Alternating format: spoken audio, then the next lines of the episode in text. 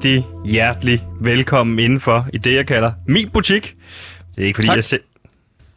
Det er ikke fordi, jeg sælger som sådan sælger varer. Det er mere imod øh, noget, jeg deler ud af gratis. Så du får igen af dine højt betalte skattepenge. Det er nemlig dit daglige nyhedsoverblik, som jeg forærer dig, kære lytter. Og jeg har jo ikke alene i dagens anledning, fordi med mig ude i regien har jeg en producer, øh, Simon, og så har vi selvfølgelig sendt vores reporter Maria i øh, marken, så må vi se, om vi når at ringe til hende i dag, eller det bliver en anden dag. Uh, jeg var lige bange for, at du sagde i graven.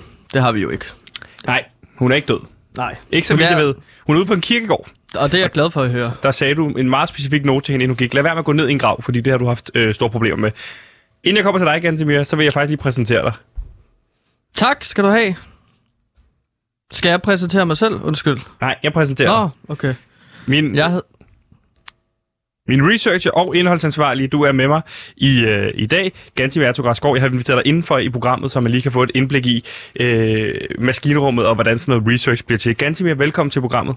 Og tak fordi jeg må være med, Sebastian. Jeg, er, øh, jeg vil gerne gratulere dig faktisk. Du, ja, Jeg vil gerne sige tillykke til dig, fordi du har sådan en fantastisk øh, øh, Aura. researcher. researcher. med. Og Okay. okay. det er jo mig, og jeg, jeg kunne forestille mig, at hvis folk kendte lidt mere til mig derude i det store medielandskab, så vil jeg jo blive revet i stykker af bare popularitet derude. Men øh, vi sender sammen lige nu, os to, og jeg vil gå i graven for dig, Sebastian. Hvordan har du det, min ven? Jeg har det godt, indtil jeg så, hvordan... Det, er det er jo ikke nogen hemmelighed. Jeg møder først ind her klokken 13 tid i dag. Øh, og der kom jeg ind ad døren og stillede mig, og så kom du vadende ind her et par minutter over et.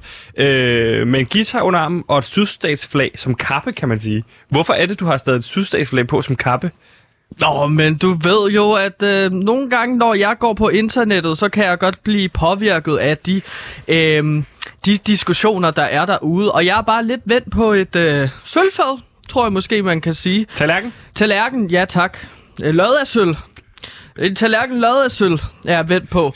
Og, og der har jeg ligesom fundet ud af, at det er en skam, at vi ligesom destruerer statuer i sydstaterne.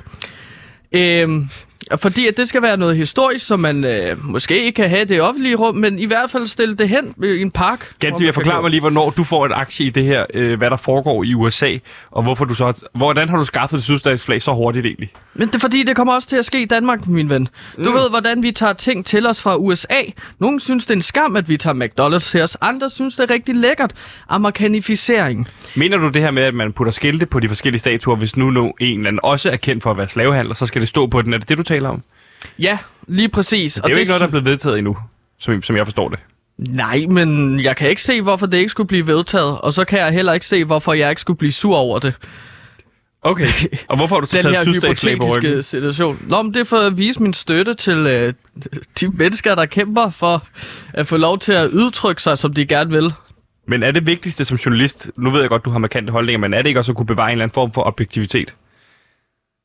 Jo, men markante journalister har jo også... Øh, altså, jeg synes, at det er noget pjat, at, at journalister ikke bare kan dele ud af deres personlige holdninger.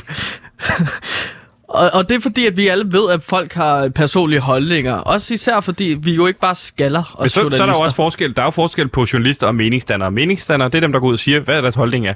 Journalister, det er dem, der, der graver nyhederne frem og. Ja. præsenterer dem objektivt øh, med belys fra begge sider, og så kan folk så derfra tage stilling til det. Okay, Hvad vil men- du betegne dig selv som? Jamen, Gantimir vil jo sige uh, den uh, objektive nu sandhed opdager du dig først. selv i tredje person. Ja, Gantimir vil jo sige sin, uh, objektiv, eller de objektive facts først, og så vil jeg komme med min mening bagefter. Prøv at komme med et eksempel. Her i hånden holder jeg en kuglepil. Det er den objektive fact. Den mm. eksisterer i rummet. Ja. Jeg synes, den er grim. Okay, og så kan du komme ind, Sebastian, og så kan du sige din subjektive mening. Nej, du synes, den er pæn. Og så kan vi slås om det, diskutere det i en debat. Er det her din forestilling af, hvad et debatprogram er? Jeg vil, jeg vil gerne tage, fordi jeg synes også, at det kan blive så fisefornemt, så højkulturelt, sådan med klement og sådan noget. Lad os tage den helt ned, i stedet for at debattere politik, så debattere øh, farvelrød. Debattere Men er det øh, ikke også tallerkener. lige fornemt at, at debattere netop farven rød? Altså, det, det bliver det ikke meget øh, måske. Det bliver måske lidt artifarti. Hvad med farven gul? You know, if you were to follow a busy doctor as he makes his daily round of calls, you'd find yourself having a mighty busy time keeping up with him. Time out for many men of medicine usually means just long enough to enjoy a cigarette.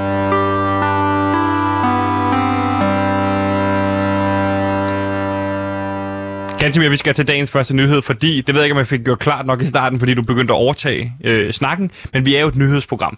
Det vigtigste, det her øh, program kan, det er levere nyhederne så objektivt som muligt, og så kan folk derude tage stilling til dem, og så er de klædt på til dagen og vejen. Jamen også fordi, at vi er kommet til med vores stillinger til øh, de nyheder, som vi præsenterer. Vores holdninger, så I får både de objektive facts, men også øh, de subjektive holdninger, som de her to skarpe journalister har.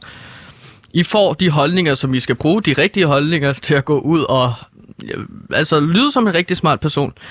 Det er ligesom at læse Zetland. Hvis du har læst Zetland, fedt, så ved du bare det hele, og ved, hvad for nogle holdninger, der er de rigtige. Lyt til PewDiePie, så ved du, hvad for nogle holdninger, der er de rigtige. Og lad os komme til ja. dagens første nyhed, fordi Gansimir, de unge mennesker, vil jeg sige, er ved at misforstanden.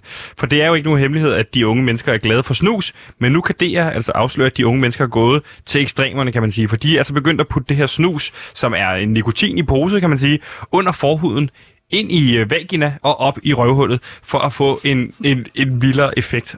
Og Gansimir, nu begynder du at smile lidt, kan jeg se, men, men, men jeg vil spørge dig i virkeligheden, er det ikke stukket af for ungdommen? Er det ikke blevet for vildt?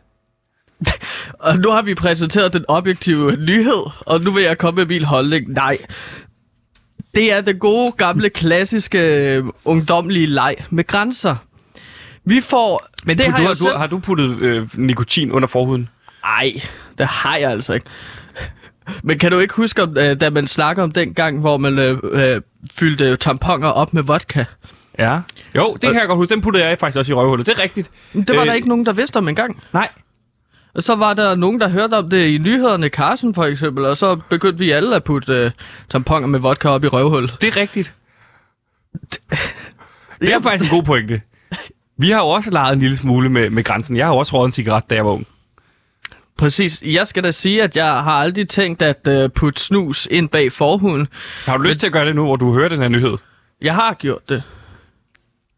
Du har gjort det, efter du har hørt om nyheden. har du et Og snus der lige nu under jeg ned mod mit skridt. Ja. Og det sviger helvede til. Jeg vil prøve det. Hvornår ligesom puttede at- du den under? Det gjorde jeg lige under dit oplæg. Altså, da du præsenterede nyheden. Så Det, det- var det, du- derfor, jeg også grinte lidt. Det er fordi, at jeg er begyndt at blive super høj. Det kilder lidt. Samtidig med, at det gør rigtig ondt. Men det er jo så meget spændende. Mm. Det er jo en test af det, så du, er, du, er du vant til at tage snus? Bruger du snus til daglig? Nej, det gør jeg ikke. Det er lige et forsøg her, som jeg vil øh, prøve, da du sagde, hey, øh, der er nogen, der tager snus. Unge mennesker, der tager snus øh, gennem forhuden. Okay, hvad er det for noget? Nu griner du. Er det, er det nikotinen, der virker, eller hvad? Det er nikotin, der gør mig så høj lige nu. Og der tænkte jeg, det tager jeg lige og prøver. Efterprøver det. Jeg jeg er journalist med Det er jo det, man kalder en form for gonzo-journalistik. Nu bliver det meget et indblik i maskinrummet, men en journalist, der går ud og afprøver de her teser, selv går ud i marken, ikke? En gonzo-journalistik, ligesom suspekt. Ja, sådan putter ting op i, ind i forhuden, og så prøver jeg at se og op i røven, og hvad, hvad er det, det kan? Og så kan man så Men præsentere hvorfor, det. hvorfor valgte du så, altså nu præsenterede jeg jo to forskellige måder, både under forhuden og, og putte snus i øjehullet. Hvorfor valgte du øh, forhuden? Det er nemmere, tænkte jeg. Lidt, øh, øh, man, skal presse lidt ekstra hårdt, du ved. Når hvis den skal op bag. Ja, Okay. lige præcis. Jeg vil heller ikke øh, nævne ordet røv for meget Nej. i starten af programmet. Så vil jeg ved band, bandhammer. Men hvordan, nu, nu smiler du igen. Fortæl mig lidt om effekten. Hvordan føles det lige nu? Du siger, du er super, super høj. Men kan du give lidt flere ord på, hvad hvad er det for en følelse, du har i kroppen lige nu? Det føles som om, at jeg flyver på en sky øh, herinde i studiet. Ja. Og jeg er, sådan, jeg er højere end dig. Dit hoved er lidt større, end det plejer at være. Og, øh, Jeg har ikke noget stort hoved. og, og altså det hele, altså murene, sådan bølger Altså, altså, vi- frem og tilbage. Altså sådan, ja, jeg ved ikke, hvordan jeg forklarer det, men det er som om, at alt er blødere og øh, ikke så fast. Det er en rigtig dejlig fornemmelse. Okay. Fordi jeg har læst lidt op på det her snus, og det, den effekt, det giver, det er, at man bliver sådan lidt mere sådan varmblodet og sådan noget, men jeg har ikke hørt om folk siger, at væggene begynder at bevæge sig. Er du sikker på, at det kun er snus, det her? Du har puttet under forhuden. Det kan godt være, at der var noget LSD. Ja. Hvad er det for noget snus, der måske også er LSD i, du har fået? Mm, det altså, jeg går bare ud, og så siger jeg, jeg kunne godt tænke mig noget snus, det bedste du har, øh, til Kim. Ja. Der har en lille kiosk. En Vores brød. programchef. Ja, og så, øh, Ledelsen. Ledelsen. Ja. Vi må ikke navngive personer fra ledelsen. Og så, Men øh, det var Kim. ja, så, så stikker jeg det ind i forhuden. Så Og du, bare, du har bare sagt, giv mig det bedste, du har, og så har du puttet det under forhuden, og du ved ikke, hvad det er. Nej, øh, jeg går ud fra at det snus, vel. Så lige nu har jeg det rigtig, rigtig godt. Og øh, det bliver et spændende program, fordi lige nu er dit ansigt ved at forvalte sig til et drag. Hvornår går vi i luften? Vi er i gang, Gantemir. Og øh, det er jo noget, vi løbende vil vende tilbage til i løbet af programmet, det her med den her test, som det så er blevet til. En form for videnskabsprogram, hvor vi øh, tester forskellige ting af. Og lige nu har du puttet en unavngiven øh, narkotika øh, under forhuden. Nu tager jeg den ud. Og nu tager... Vil du holde den? Ej, tag den væk fra mig. Ad. Det er kun forhud. Eller, du ved...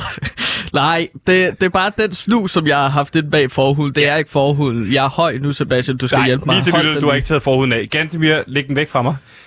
Gantemir, du skal ikke putte den under læben nu. Jeg lægger den lige... Vi afbryder lige din podcast for at fortælle om noget af alt det andet pivfede indhold, som vi laver her på Radio Loud. Gugu Gaga er det nyeste kulturmagasin for de alleryngste. Her vil vært Frederik Vestergaard hver torsdag guide dig til alle de fedeste kulturtilbud og nyheder fra rundt omkring i verden. Alt sammen serveret på en ske af god stemning, som vi leger af en flyvemaskine. Her får du alt fra gullig grisanalyser, reportager fra landets legepladser, de bedste steder gennem fjernbetjening, samt guides til, hvilke serier du skal se, når du har skidt i blæen. Hør Gugu Gaga hver torsdag inden din middagslur lige her på Radio Loud.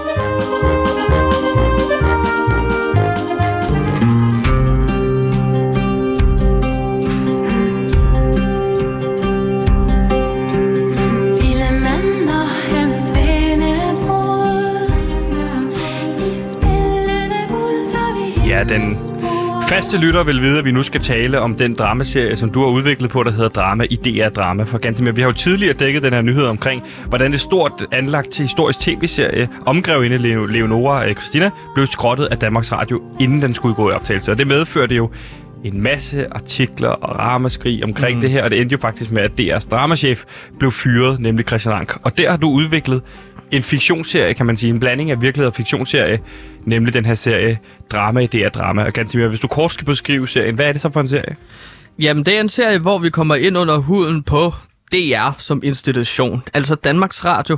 Og mere bestemt, så kommer vi ind bag huden på Danmarks Radios dramaafdeling. Ja. Så vi ser op- og nedture og altså alt det stress, der kan være forbundet med at ar- arbejde på så travl en afdeling. Lige præcis. Den travleste afdeling på den travleste arbejdsplads, det er et, øh, en, en magthistorie. Du har beskrevet det som mm. Borgen møder Succession, møder Ride, møder X-Files. Og inden vi kommer ned i sådan øh, sidste afsnit, og hvad det skal handle om i dag, i dagens tredje afsnit, så vil jeg egentlig bare gerne høre dig, når du sådan sidder og tjekker nyheder, hvad er det så, der gør, at du tænker sådan, hov, den her nyhed, det kan faktisk blive til en rigtig god dramaserie. Hvad er det, det- hvad skal det have? Hvad for nogle elementer skal det have i en nyhed? Jamen, der skal selvfølgelig være nogle små krummer. Der er tre ting, Ja. selvfølgelig. Okay. Øhm, Den første ting. Okay, men der skal være sådan, den første ting, det er, at der skal være lige et snas af noget, øh, noget øh, det man har mellem to personer, noget konflikt. Der skal lige være en snas af noget Der konflikt. skal være snas af noget konflikt. Det er den ene ting. Der må heller ikke være for meget. Jeg kalder det her for hindbærsnitte model, okay? Så du ved, det krømmel, der er lige på toppen Ja. på hindbærsnitte. Ja. det er sådan konflikten. den der konflikt Ikke der. for meget konflikt. Så har vi jo dejen, den tørre kiks der. Ja. Du sagde i starten, der er tre ting, og nu begynder du at snakke med hindbærsnitter. Jeg er lidt i tvivl, der er tre ting der. der skal til en him- Det er min hindbærsnitter. personlige model, okay? Okay, sorry. Min. ja, der, der er krømmel, og så er der øh, den tørre kiks, og så er der marmeladen. Okay. Og hvad, hvad er så den tørre kiks? Den tørre kiks, det er en øh, fast defineret hovedkarakter, som du kan gennemskue med det samme. Ikke? Okay. Øh, En i nyheden, som, øh, som jeg kan tage ud af nyheden, og så placere i en dramaserie. En, vi kan følge med strukturen. Ja. Her er det så Tilbagetrækning Rank. i Afghanistan. Nå, Ja. Tilbagetrækning i Afghanistan. Der er ikke en defineret klar hovedrolle i. Afghanistan-konflikten, så hvem skal vi følge her? Ikke? Mm. Øh, men, men med den her nyhed, Christian Rank, som du siger, Ja. klart defineret øh, Hovedrolle. ikke? Der er ja. noget konflikt i forhold til den her serie Blauglys. Og hvad er den tredje? Den, øh, det er marmeladen. Hvad skal det være i nyheden? Det skal være en form for naturlighed. Man skal kunne... Altså, det skal være troværdigt? Ja, det skal være troværdigt, og det skal føles som om, at sådan, man bliver kælet lidt, eller sådan... Det, det, det er meget nemt at sådan kunne Det, her Det er skal, naturligt. Ja, det skal kunne ske i virkeligheden i virkeligheden. Altså, Det er ligesom umami. Det er svært at forklare for mig som manuskriptforfatter, hvad den tredje, øh, tredje, tredje element i min selvopfundne øh, model er. ja. Hindbærsnittermodellen. Men du har krymlen, og du har øh, brødet, og så har du, eller kiksen, og så har du hindbæret. Okay, nu har jeg for eksempel en nyhed her, bare lige for at se, om den her virker, den her himbærsnitmodel. Ja, men lad os prøve den. Øhm, der er en nyhed her om Simon Kvam på Ekstrabladet, der står her, øh, siger farvel og tak til Klit Møller. En historie om Simon Kvam, som har solgt okay. sit hus i. Klit Møller, og øh, flytter til Dragør, står der her. Er der en dramaserie her? Mm, altså, den tør kiks er her. Hovedkarakteren. Vi har Simon Kvam hovedrolle. Han er den tør karakter. Han er den tør kiks. Så er der konflikten. Er der noget konflikt? Er der noget krømmel på her? Ja, det skal vi nok opfinde. Okay. Det kan være, at han er kommet op og toppes med borgmesteren i øh, Klitmøller. Okay, Eller så det... det, det spøger. okay, så det handler om den her klassiske fortælling. En mand flytter til Dragør. Alle dem i Dragør er den, den her nye mand. Hvem er han? Det er Simon Kvam. Hvem, øh, hvorfor er han lige pludselig tilflytter her? Hvad er det, der er han? sket i hans tidligere historie, som gør det? Han har måske nogle ting med i bagagen. Ja. Et øh, mor. Så det skal Okay. man opfinde, måske. Simon Kvam har slået nogen ihjel i Klit Møller. Ja, han er ja. flyttet til Dragør. Nogen fra Dragør skal opklare det. Fordi Ja. han går rundt der er lidt Og, underligt. og, og lige pludselig kommer der nye sådan, karakterer, der flytter ind i Klitmøller. I Klit Møller? Eller Dragør, ja. Undskyld. Nogle nye karakterer flytter Fra ind. i- Klitmøller. Ja, okay. Så det bliver sådan, og nu, og nu bliver det lige pludselig sådan, kan du mærke det, to, øh, to byer, Ja. to områder, der sådan har øh, historie med hinanden. Det er ikke rent Game of Thrones, så, ikke? Og her får vi syltetøjet, det naturlige. Ja, Det er, meget naturligt, at der er noget Game of Thrones hen over det. Øh, kampene mellem Klitmøller og Dragør. Og Simon Kvam er i fokus. Du, du virker meget inspireret, kan jeg mærke. Har du lyst til at gå ud og skrive, øh, er Simon Kvam en god hovedkarakter egentlig, synes du? Altså, er han en god tør kiks? Jamen, jeg synes, jeg synes, han er den tørreste kiks af dem alle. Jeg synes, Så han er en meget god hovedkarakter. Jamen, det er jo også det, som vi snakker om Nikolaj Lee Kås, som jeg bruger i den her serie, vi skal snakke om om lidt. Ja. Det der med, at han kan spille meget seriøst, men han kan også spille en meget øh, sjov, klumpet type. Og det kan Simon Kvam også. Altså, de fleste kender ham fra Drengene fra Angora. Mm. Andre kender ham så fra Nephew, Ja. bandet, rockbandet, som er meget mere seriøst. Jeg kender ham mest fra, som skuespiller i virkeligheden. Den, som dræber, hvor han spiller skurken, ikke? Spoiler. Ja. Okay, men ja, ja, men det er det, Simon Kvam. Øhm, det er det, han kan, så han er perfekt. Altså, nu har vi lige opfundet en serie. Nu kan du jeg også mærke, at du bliver meget inspireret. Hvad er det så? Nu skal du give det ganske mere øh, try- krømlet henover. Altså LSD'en. Det er glasuren. Det er glasuren, Øh, ikke? LSD-glasuren. LSD-glasuren. Mm. Hvad, hvad, hvad er det for noget? Nu bliver du inspireret, kan jeg se. Hvad er det, du får lyst til at gøre ved den her serie, som gør, okay, det her det er altså dit tørtræk, som er, det her det er en Gantimir-serie. Jeg får, jeg får lyst til først og fremmest, øh, øh, at der ikke er nogen, der stjæler den her idé fra mig. Nej, ja. Øh, og, øh, lytterne. Og, hva- og hvordan sikrer du, at der ikke er nogen, der gør det? Hvordan gør du til en Gantimir-serie? Ja, øhm, Hvad får du lyst til lige nu, når du står og bliver inspireret? noget med bjørne. Der skal være en bjørn med. Det kan være, at han har en bjørn, som kan give ham hjælp, Simon Kvam. Altså Nogle gode råd. Og den her bjørn, er det så... Det lyder meget som, som Peter Plys, lige pludselig. Og det er også en god idé. øh, Jeg vil ikke afsløre for meget, men det er, den er helt vild med holdning. Og så kunne den også have sådan en sjov rød trøje på, måske. Ja. Og så kunne den gå rundt og give Simon Kvam gode råd. Så, hey, alle er efter mig, hvad gør jeg nu? Jamen, slap af. Hæng ud med mig. Og så kunne Simon øh, Kvam øh, hjælpe Bjørn med at øh, muntre et æsel op. Se, nu begynder det også at blive en blanding af Game of Thrones og Peter Plys. altså det, du gør lige nu, det er, du... Der var en spændende historie om en tilflytter, der måske havde myrdet en i sin tidligere by. Nu er du bare ved at genfortælle plottet til Peter Plys. Ja, men så kunne det måske være... Så kunne man tage noget inspiration fra en anden verden. så måske er der... Ej, det ved jeg ikke. Nogle rumskibe, der flyver ned, og så flyver, flyver bjørnen og øh, Simon Kvam væk. Og så... Øh, så bjørnen, han kunne have sådan en armbryst, som han kunne skyde med. Så nu bliver det Guardians of the Galaxy, du er ved at præsentere. Nej, prøver- Star Wars. Okay. Solo. Nå, Simpel kvamt solo, ikke? Ej kæft, mand. altså, det går så hurtigt, når man bare får en god idé. Det er også, fordi jeg er høj på LSD. Lad os komme til øh, den rigtige serie drama i DR Drama.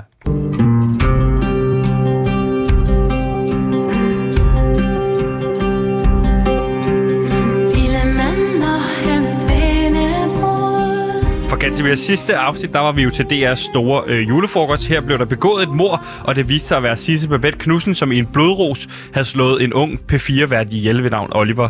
Og øh, Johan Markus, vores hovedkarakter, som øh, er den nye chef for DR's dramaafdeling, skulle forsøge at løse situationen, da hun jo hører under dramaafdelingen, fordi hun er hovedrollen i Borgen. Og øh, for at sikre sig, at skandalen ikke ramte DR Drama og går ud over den nye sæson af Borgen, så vælger Johan Markus at skyde skylden på verden for lægens bror, nemlig Peter Geisling, som bliver anholdt for drabet på P4-verden. Og det sker altså, at Johan Markus han hjælper politiet med deres efterforskning. Johan Markus øh, har altså endnu en gang reddet DR's dramaafdeling fra en skandale, men med moralske tvivlsomme midler. Og dermed kan jeg roligt sige, at øh, vi har en karakter, der er gået hen og blevet en rigtig antiheld. Altså en form for... Det er jo vel også meget inspireret af Breaking Bad, eller hvad? Jamen, det er, jo, det er jo en karakter, som man bare kun må respektere. Altså, at de vil gå rigtig langt for det, som de elsker, Ja. og det, som de synes er godt, og, øh, og måske mister sig selv i virkeligheden. Men, Ganske mere. Afsnit, vi er kommet til afsnit 3. Afsnit 1 og 2 er lagt bag os. Nu kigger vi fremad. Vi havde et juleafsnit sidst. Please overrask mig. Hvordan starter afsnit 3? Vi befinder os på et villavej i Valby. Ja. Et København, store København-område. Det er midt på dagen, så det er lyst. Og vi ser et åbent vindue, hvor vi hører stønnelyde. Så du ved sådan... Og vi kommer så ind i et stort soveværelse, hvor Johan Markus, vores hovedkarakter, Ja. og receptionisten Merete har hed elskov i hendes seng. Så ja. det er hjemme hos Merete, receptionisten. Ja. Pludselig smækker det op med døren. Bam! Og Merete skytter sig op af sengen. Min mand er hjemme! Gem dig! Og det er jo en meget klassisk scene, det her med, øh, chefen har sex med sekretæren, sekretærens rigtige mand kommer hjem. Det er jo som taget af Mad Men. Ja. Jeg har ikke taget det fra Batman, men det er jo klassisk greb. Jeg vil ikke beskyldes for tyveri. Så Ej, det var heller, jeg, det er jo bare for at, at i talesætte den her scene som værende. Det er jo en scene, som, som lytterne og seerne jo godt kender, ikke? Jo, det er en klassiker, Ja. og jeg har puttet en klassiker ind. Jeg har ikke taget det fra Batman. Nej, nej, nej. Øhm, men scenen fortsætter så, fordi at Johan Markus han skytter sig ned under sengen. Ja, Chefen for det er drama skytter sig ned under sengen, okay? ja. så et kommer hendes mand, Nikolaj. Spillet af hvem? Det er jo altid spændende. Nikolaj Sten.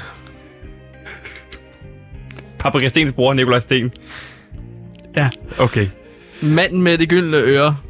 Og Vi- den her gang, manden med kone, som bliver knippet bag hans ryg. Men det er ikke noget, Nej. jeg er bundet til at nævne som sådan. Det kan jo være en sjov kommentar, en eller anden fyr afsted.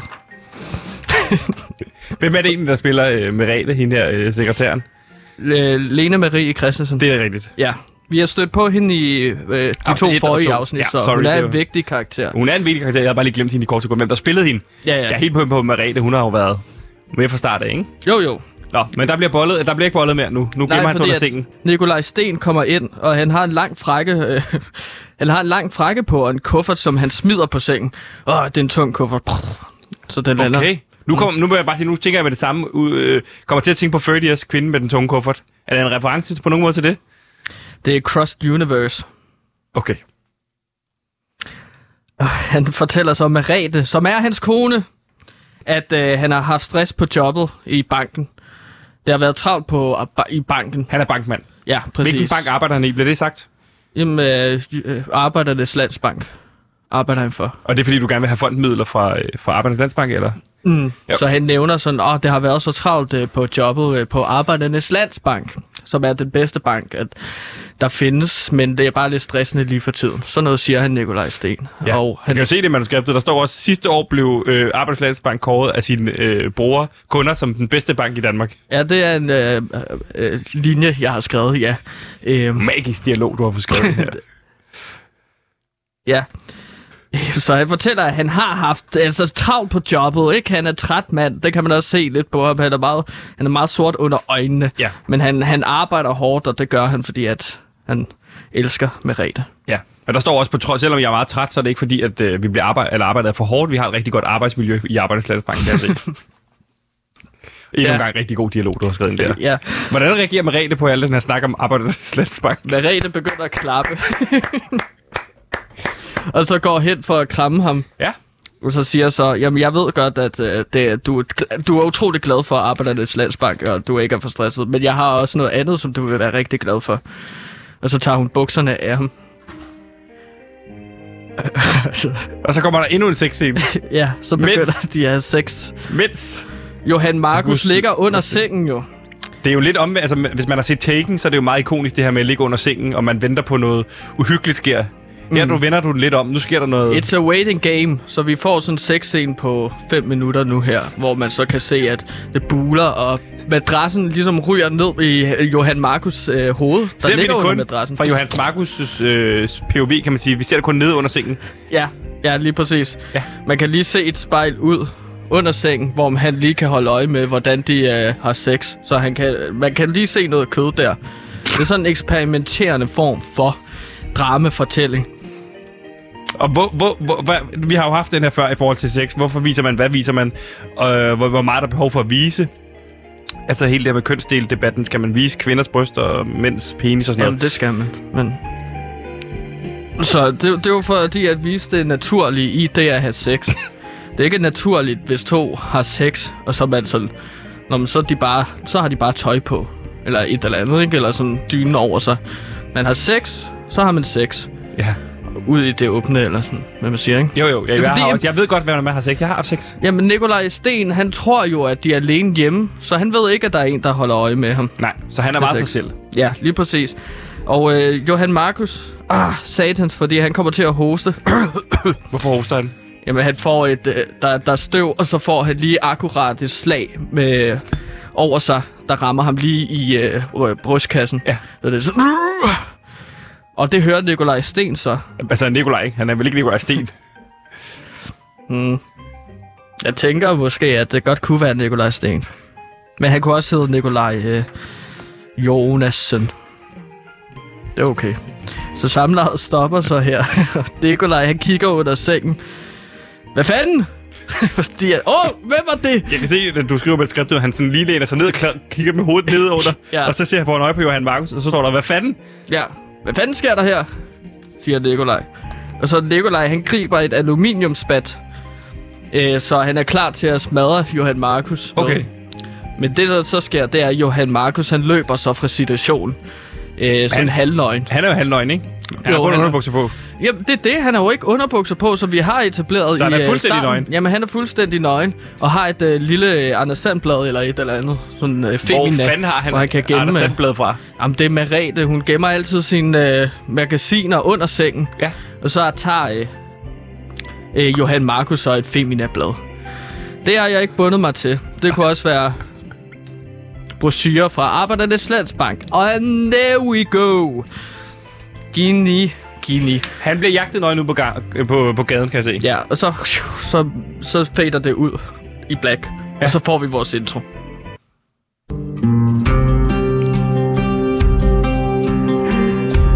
Så er vi altså i gang, og nu kommer de ikoniske skud af DR-byen udefra, jo, hvor at, øh, i outroen ser vi alle øh, billederne inden fra DR-byen, som er dit ligesom, greb i den her introsekvens. Og vi ser langsomt, hvordan DR-byen er lidt mere ved at falde fra hinanden hver gang. Og hvad er det, der sker i den her introsekvens, som gør, at den, man kan se, okay, DR-byen er ved at falde fra hinanden?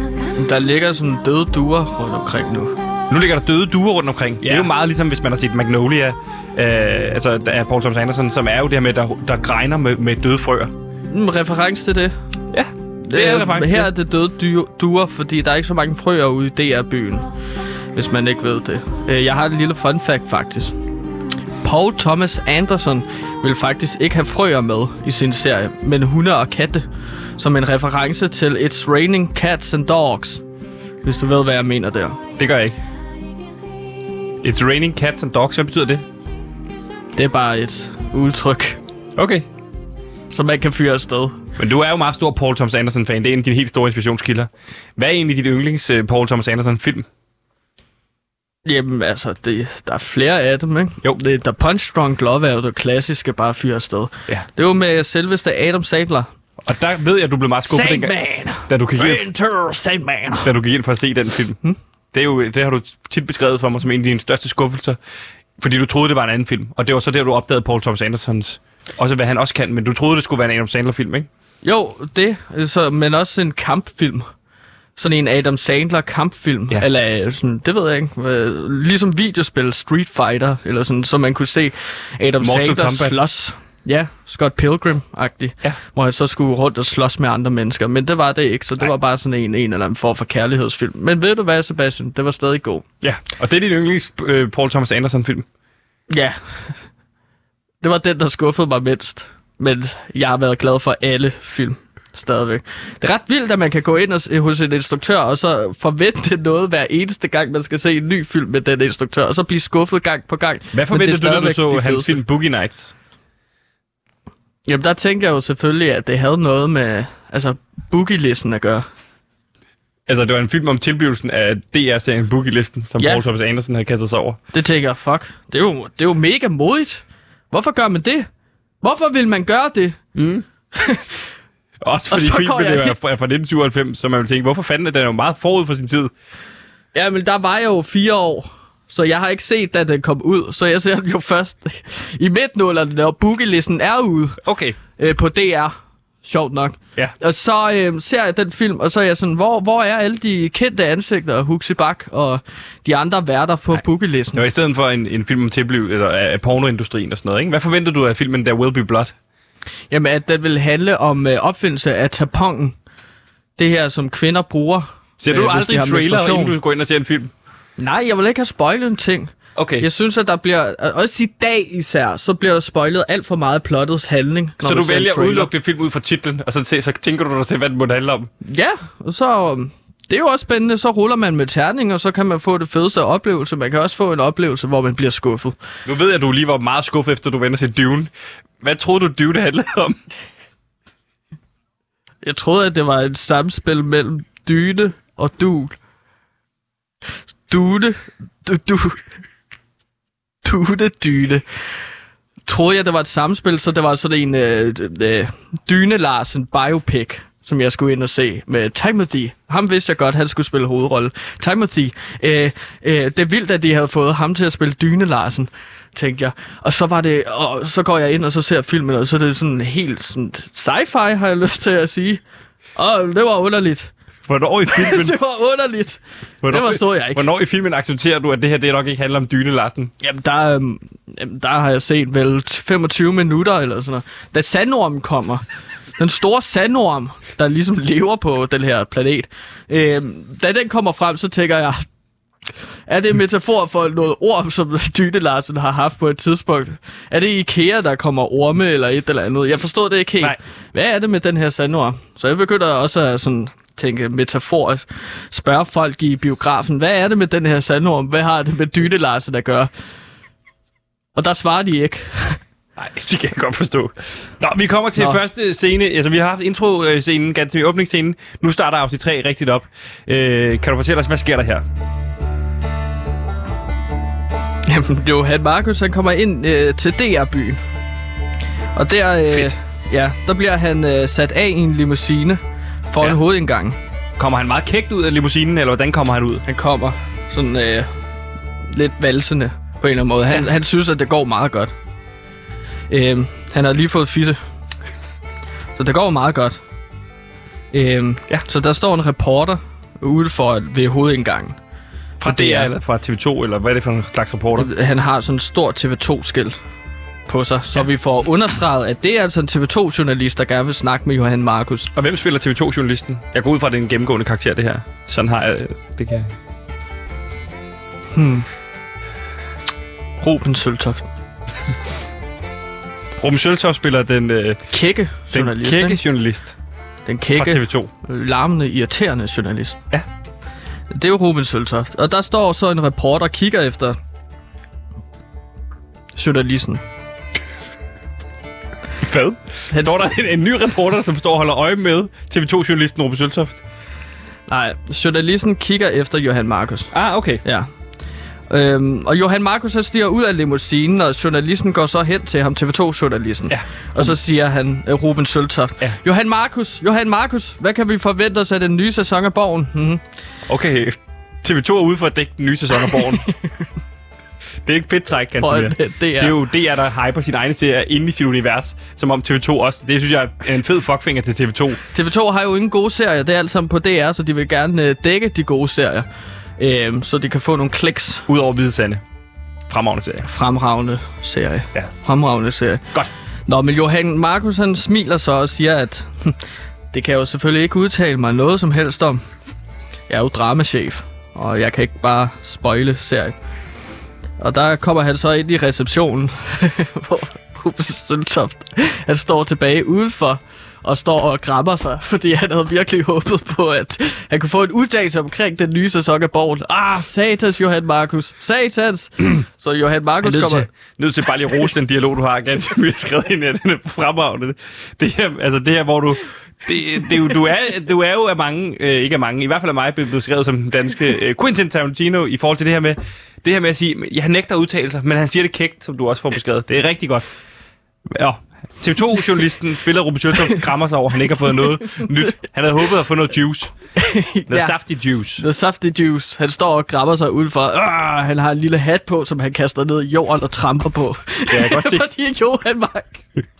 Jeg skal nok få dig, Johan Markus. Og Johan Markus, han, han, han, vi ser ham, fordi at han går mod kameraet og kigger lige ind i det. Så, så ser vi det, vi det foregår i baggrunden, ja, og så blinker han. til kameraet. Blink og smiler kægt. Fordi at han har fuldstændig udmanøvreret den her TV2-journalist. Så tror man jo her, kan jeg se, at man, han bryder den fire væg væk, blinker til kameraet, men så vender kameraet om, og så ser vi, at han blinker til Merete, eller hvad inde i receptionen. Ikke? Præcis. Aha, så det er et lille snydetrik. Ja.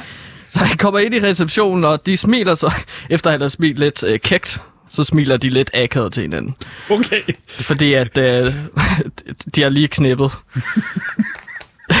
så Der vil du og de trækker lidt på skuldrene begge to, så Åh, Hvad skal vi tale om? hvad skal vi tale om nu? Og så Merete, hun... Det er øh, vel også lige så meget det her med, at, at, at han er blevet jagtet ud af hans, hendes, hendes mand. Det kunne de jo tale om. Ja, men i receptionen på DR, ah, så tror jeg nok, man vil finde et kosteskab eller et eller andet hemmeligt sted. Bamses hus. Bamses hus, for eksempel. Øh, som er blevet brugt før til hemmeligheder. Ja. Øhm, men Merete er så nervøs, så fortæller hun lige hurtigt, at øh, direktør for DR Kultur, Henrik Bo Nielsen, Endnu en gang, han er brugt spiller Søren Malling. ja, Johan Markus' overordnet. Ja. Henrik Bo Nielsen befinder sig på Johan Markus' kontor, og han er ikke glad. Okay. Okay. Det er ikke godt. Uh-uh. Nej, det er virkelig ikke En godt. sur Søren Malling. Så det er jo øh, Johan Markus' altså, guldboss. Ja. Og han, han gulper så lige foran Merete. Så stor spytklat, så Ja. vi ligesom får understreget, at han er mega nervøs nu. Er du nogensinde bange for, i de her serier, at du taler ned til lydseerne? At du fordummer det lidt ved, at, at Nej, jeg håber bare, at der er nogen, der fanger, at han er nervøs. Ja. Det er jo Nikolaj Likås, der skal spille nervøs. Og jeg ved, at det er den sværeste følelse. Ja. At øh, ligesom præsentere, det er nervøsitet. Hvad er den næstværste følelse øh, at præsentere ud over nervøsitet? Det er, når man er forstoppet. Jeg altså, Altså- ikke for, ja, det er sådan, åh, jeg har spist for meget. Og jeg kan heller ikke lave pølser. Så man er bare sådan forstoppet. Den følelse, ikke? Ja. Den er svær at ligesom få oversat med mimik. Prøv du at, øh, prøv du at sige til en skuespiller, Sebastian, hvis du tror, det er så nemt til Nikolaj Likås, at han skal spille forstoppet. Det er Hvad ikke sker der i næste scene, Gantemir? Nå, Men så, inde på Johan Markus' kontor sidder Henrik Bo Nielsen på Johans stol. Okay? Så Johan Markus, han har ikke et sted at sidde, og det er også en magt øh, ting fra Henrik Bo Han har taget hans kontorplads. Mm. Mm. Så Johan Markus, han går hen til sin lille globusbar og laver sig en strawberry daiquiri. Han er meget glad for Strawberry Daiquiri, har vi fundet ud af. Det er hans ting. Har han nok stående i en Globus-bar til at lave en Strawberry Daiquiri? Det er en meget stor globusbar. Men der skal jo også være nogle ting på køl og sådan noget, der skal i en Strawberry Daiquiri. Jamen, der er også en fryser inde i den her globusbar. Okay.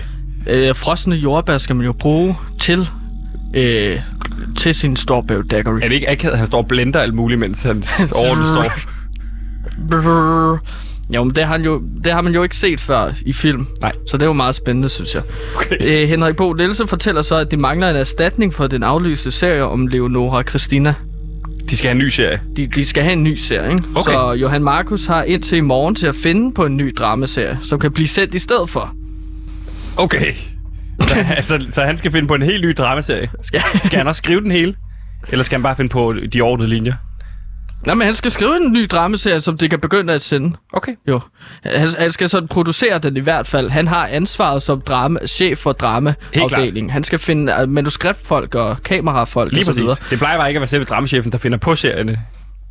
Jamen, Det, han skal måske bare finde en manuskript. Okay. Altså, Henrik Bo Nielsen går så hen til Johan, og så tager en tår af hans staggery, Uh, alfa og kigger ham ind i øjnene. Du har til i morgen, siger han igen. Giver den tilbage. Og så går ud af døren. Bum. Og tilbage står Johan Markus så. Han ringer ned til receptionen og spørger Merete, Ja. om øh, har vi nogle manuskripter liggende? Hvor- Okay.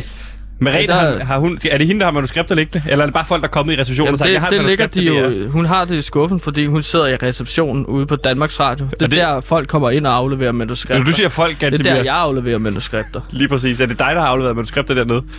Ja, så går jeg ind til receptionen. Hey, øh, kan I sende den her til DR's dramaafdeling? Og så siger de, ved du hvad, vi har et rigtig fint skuffe, vi kan lægge den ned i her. Ja, så ligger de alle deres øh, manuskripter der, som de får tilsendt. Nogle gange hænger de der op på køleskabet, så alle kan se det. Og siger, at jeg er en dygtig dreng. Fedt. Hvad gør de så, Gantemir?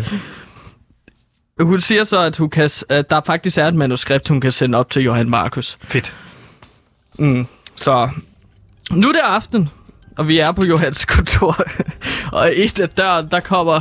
"Ih, Gæt hvem? Tobias Lindholm. Tobias Lindholm, manuskriptforfatteren. Den mest succesfulde manuskriptforfatter, vi har herhjemme, ikke? Ja, han er fucking fed, mand. Og han har øh, spillet af Elliot Hove. Okay, det, det er ikke Tobias Lindholm, der spiller. Tobias Lindholm. Det er Elliot Hove. Elliot Hove. Øh, klasseskuespiller. Ham har du været meget glad for igennem. Ja. Ham har du, han spillede en meget stor rolle i øh, Strise på Anhold, hvis man har hørt om den. Der spillede han øh, den lettere nervøse, glade Kasper. Schmel. Kasper Schmel, Åh, øh, oh, jeg elsker researcheren, som er glad for øh, live-fotovand. Ja. Øh, og Tobias Lindholm kommer så ind, og han har et pitch. til Johan Markus. Tobias Lindholm har et pitch klar. Ja. til Markus. Ja, han vil gerne øh, pitche noget til Johan Markus. Han har et pitch til et gritty reboot af Anna og Lotte, hvor vi følger dem som voksne mennesker. Okay? Okay, altså Anna og Lotte, efter de er vokset ud af deres børneunivers. Ja, og prøv at høre her. Jeg har faktisk skrevet øh, pitchet ned. Det pitch, der indgår i dit fiktionsunivers. Det er et pitch inden i mit pitch. Ja. Der leger vi med form igen. Nå, men Ja, jeg læser Det gør pitchet man jo også lidt i film, der handler om film. Det er jo også sådan, du ved. A movie within a movie, ikke? Klassisk greb. Ja. Det er Tobias Lindholms pitch, det her. Ja. Vi følger Anna og Lotte, som er faldet fra hinanden, siden de er blevet store. Anna er blevet familiemor og bor i et villakvarter i Tostrup, mens Lotte er blevet stiknarkoman og lever som hjemløs øh, couchsurfer i København, mens hun jagter en karriere som musiker. De genforenes så til Kirsens begravelse. Anna vælger at lade Lotte flytte ind hos hende, så hun kan blive clean og få sit liv på rette køl. Imens Lotte skaber splid i den lille kernefamilie, begynder Anna måske at gå med tanker om, at hendes liv måske er blevet for kedeligt. Det hele tager så en drejning, da det får et brev om, at Geo sidder i fængsel i Guatemala for at smule våben. Men han mener selv, at han er uskyldig. De planlægger derfor at få ham ud af fængslet sammen. Det er pitchet. Det er det pitch, som Tobias, Tobias Lindholm spillet af Elliot Hove, præsenterer for Johan Markus, spillet af Nikolaj. Likås i min DR's øh, I drama pitch, pitch. om det er drama i det er drama. Mm, så hold fast. Ja, men så skal Det- bare, det skal ja. bare lige forstå, den her øh, fiktionsserie, og det kommer du selvfølgelig til, om den bliver solgt og sådan noget, men kommer vi til at se optagelser fra den her fiktionsserie? Jeg vil ikke spoil for meget. Okay. Men jeg går ud fra, at det her, det her pitch, stor del af pitchet, handler vel bare om optakten til historien, der går i gang, som jo så er denne her øh, forsøg på at få ham ud af et fængsel i Guatemala, eller hvad? Ja, f- første afsnit øh, starter ligesom med, eller slutter med, at de tager til Guatemala sammen. Og hvor mange afsnit skal det være på? 8 afsnit. Ja. Ligesom Prison Break. Altså, ja, vi skal ud af fængslet. Der er Hvordan mere gør vi det? Det gør vi på den her måde. Ja. Og så laver man serie. Johan Markus køber serien. Han er solgt. Han siger Købt, til, siger han. det råber han til Tobias Lindholm. Ja, købt! Nu. Nu skal han bare overbevise folkene bag. Altså, han er jo ikke den eneste, der bare ligesom skal sætte noget i gang. Der er Nej. også nogle andre folk. Ja, Henrik Bo skal jo også, øh, altså Søren Malling der, skal jo også øh, overbevises, ikke? Mm. Så nu er, står vi nede i DR's børne- og ungdomafdeling. Deres børn- og ungeafdeling. Ja. Ja. Hvor Johan Markus går hen til Hanne Willumsen, som står og drikker en kop kaffe.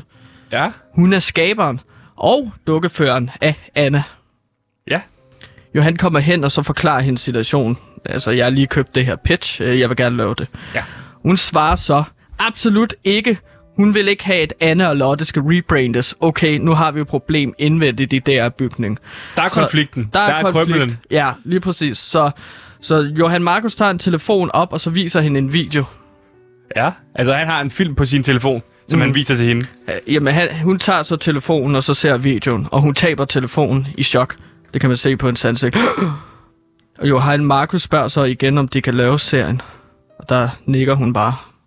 Mm, det kan vi godt. Og så går hun væk. Johan Markus smiler kægt. Nede på gulvet ser vi så videoen. Det er en sexvideo med to kvinder og så dukken Geo. Og der slutter vi.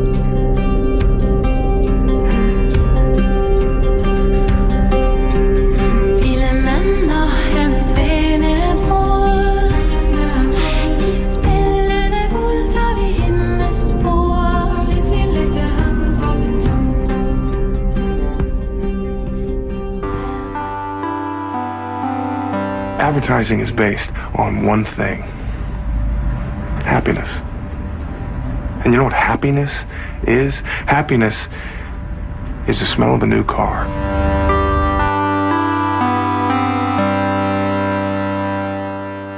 Voldsom slutning, Gantemir. Det er simpelthen øh, Johan Markus, der afpresser, kan man være ude i det, øh, skaberen Ja. af Anna Lotte til at lave et reboot, et, et dark, gritty reboot af Anna Lotte, ved at vise en sexvideo mellem Anna og Lotte. Øh, og, og, Me- mellem uh, Geo og to, to prostituerede. Når to prostituerede Geo. Ja, Men er vi enige om, Geo er en i dukke? et badekar. Ja. Og det er jo øh, på sin vis skræmmende. Men øh, det er jo klart, når Johan Markus han er presset ud i, i et hjørne. Han er et vilddyr, som er blevet sat i et hjørne af Henrik Bo Nielsen. Du har til i morgen til at finde på et dramaserie. Åh, oh, shit. Jamen, vi, startede, vi startede jo også med at snakke om det her med, sidste afsnit sluttede med, at vi virkelig fik understreget, hvor meget en antihelt øh, Johan Markus er. Mm. Det så vi også i første afsnit, da vi fandt ud af, at han var den anonyme medarbejder. Nu ser vi endnu en gang, hvad han er villig til for at få ført sine idéer igennem sammen med Tobias Lindholm. Øh, altså, det er fuldstændig øh, nådesløs, øh, han, det han er ude i. Ikke? Altså, du ved, han Ja. er en, en klassisk antihelt. Hvad, Ja. Tænker du over, om du ikke gør ham, hvad, altså, gør ham for farlig i virkeligheden, til at vi kan holde med ham? Hvordan gør du ham likable? Ved du, hvad der gør en karakter likable? Det er, når de er gode til noget. Og det Ja. respekterer folk. Så når vi ser en, øh, en mand... Altså, det er jo spændende at følge en mand, som er rigtig god til at lave stoffer, for eksempel. Eller Frank Underwood fra House of Cards, spillet af Kevin Spacey. Ja. Øh, Han er jo rigtig god til det, han gør Mm. øh, i House of Cards. Og det er jo det, man følger med, og man hæpper jo lidt på ham. Men det er Ja. også, at øh, man finder også ud af omkring, hvordan alt er sådan korrupt rundt omkring den her person. Så det er også en person, der ligesom former sig efter omgivelserne.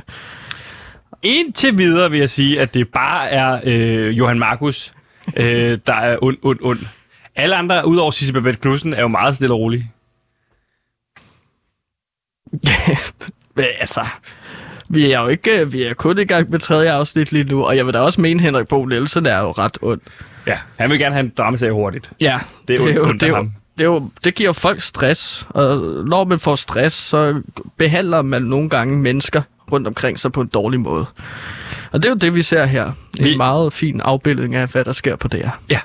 Vi, er jo, vi har jo tidligere talt om, øh, hvad hedder det, øh, hvor du teaser lidt for næste afsnit, vi har forud. Kan du nævne, kan du lige give tre ord på øh, afsnit 4? Hvad er det, vi kan forvente os af, af det her afsnit, som du ved? Nu er det, du har sagt, der er otte afsnit ikke, i den her serie. Otte afsnit, jo. Ja, så det er jo Øhm. midtvejs afsnit, ikke? Det er her, hvor man ligesom laver et vendepunkt. Ja. Ja. Hoppebold, Hoppebold, knus glas knus glas. og sandpapir. Det vil jeg glæde mig til, Gantemir.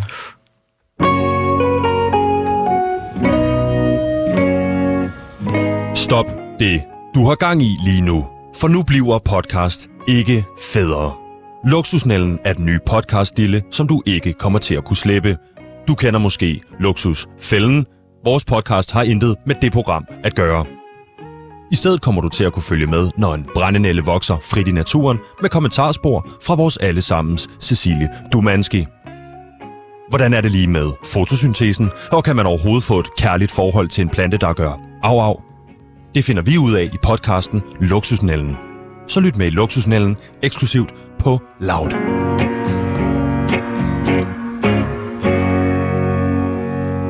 Og Gantemir, nu er jeg nødt til at høre, hvordan du har det, fordi vi startede programmet ud med, at du testede lige øh, en form for pose med, hvad du troede måske kun var nikotin, men også kunne vise sig at være LSD, mm. som du puttede ind under forhuden.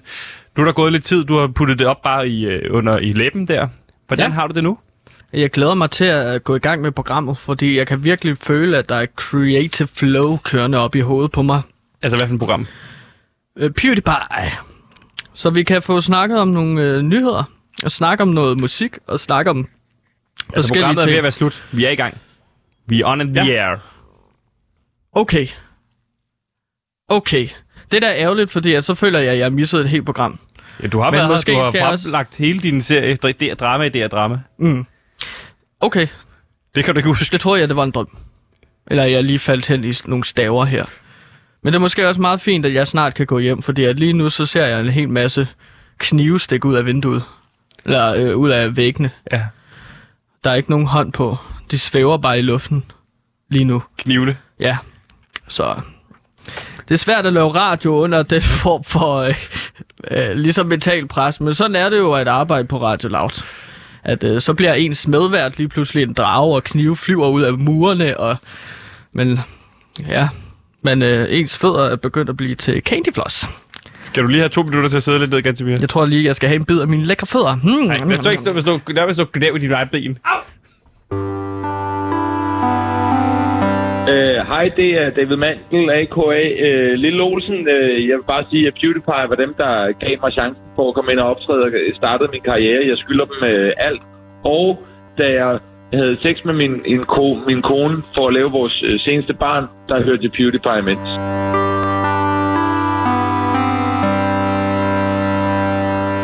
Og du lytter jo lige præcis til PewDiePie nu, dit daglige nyhedsoverblik. Og lige nu, Gantemir, der er du i gang med at gnave lidt i dit eget ben. Kan du stoppe med det? Det smager ikke så godt. Nej. Det smager ikke helt af candy floss, selvom det ligner candy floss. Det gør bare mere ondt. Noget, jeg egentlig godt gad teste, det er, når man er ja. helt øh, væk på narkotika, og man mm. egentlig er mere kreativ. Det er jo sådan en tese, der er derude. Hvis du skulle finde på en podcast lige nu, hvad skulle det så handle om? Når du er helt væk på narkotika. Musikcheck. vil jeg Musikcheck. kalde det, ja.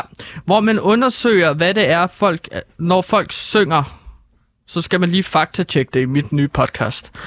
Det er et program, hvor vi faktatjekker musik og tekster. Så for eksempel, øh, Katie Malua, tror jeg, hun hedder, synger, There is uh, 9 million bicycles in Beijing. Det vil jeg så gå ind og faktatjekke. Passer det rent faktisk? Hvor mange cykler er der egentlig i Beijing? Hvor sætter for, vi grænsen for, hvad, altså, er det København eller Store København også? Så det detektor møder P6 Beat. Ja, ja. præcis. Så det, det kunne jo være en podcast i dag, hvor man øh, så også laver konfronterende interviews med de kunstnere der. Så vil jeg så finde Katie Melua, mm. og så vil jeg jage hende ned for ligesom at få nogle kommentarer fra hende. Hvorfor lyver du om, at der findes så mange cykler i Beijing, når der ikke gør det? Tror du ikke, Det der findes flere? jeg Tror ikke, der findes flere cykler end det? Det er det, vi skal finde ud af. Og så vil jeg så afhøre hende, Afhør. for ligesom at komme til bunds. Hvorfor lyver musikere? Mener du interview, når du siger afhør? Ja, men det bliver jo konfronterende, så det bliver et slags afhøringssituation, hvor jeg også kommer til at øh, sende sammen med en øh, tidligere politikommissær, øh, kommissær, sikkert. For også at gøre det til noget form for true crime. Jeg har en anden podcast i dag også. Ja. Øh, good, good Journalist, Bad Journalist program, hvor vi har en kendt gæst ind, og to journalister, der på øh, skift, skift interviewer den person. Ligesom Good Cop, Bad Cop, den ene journalist er meget sød. Ja. og blød, og den anden er hård, slående og kritisk journalistik. Så hvis du for eksempel har Mikkel Kessler inde, så vil den søde journalist spørge. Fik du, hvad fik du til jul at spise? Det siger jo meget om en person. Ja. At, Og så vil den kritiske journalist komme ind bagefter og sige, Ja, så går jeg lige ud og henter min ven til bløde journalist, så kommer den hårde journalist ind, og så måske pander Mikkel Kessler en. Og så siger jeg så, hvad, hvad bruger du steroider, eller sådan noget. Det kunne være et spørgsmål, ikke? Jo. Og så vil Mikkel Kessler sige, Øh, nej, det gør jeg ikke. Hvad fanden? Så slår ham igen, indtil man får et svar, som man kan bruge til noget. Ja. Det er en spændende idé. Good Den, journalist, øh, bad journalist. Sådan. Det er jo, det er jo når man er på stoffer. Ja. Så finder, kommer idéerne bare flydende. Og med de ord vil vi sige tak, fordi I lyttede med i dag. Det var alt fra PewDiePie. Tusind tak, fordi I har lyttet med.